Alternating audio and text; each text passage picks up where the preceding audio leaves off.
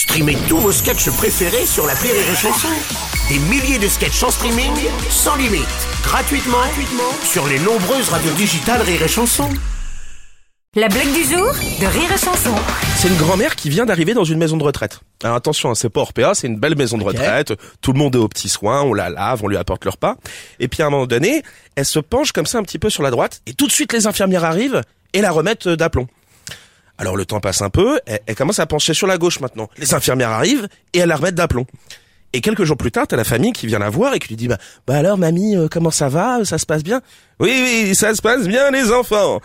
Le problème c'est qu'ils m'empêchent de péter. La blague du jour de Rire et Chanson est en podcast sur rireetchanson.fr.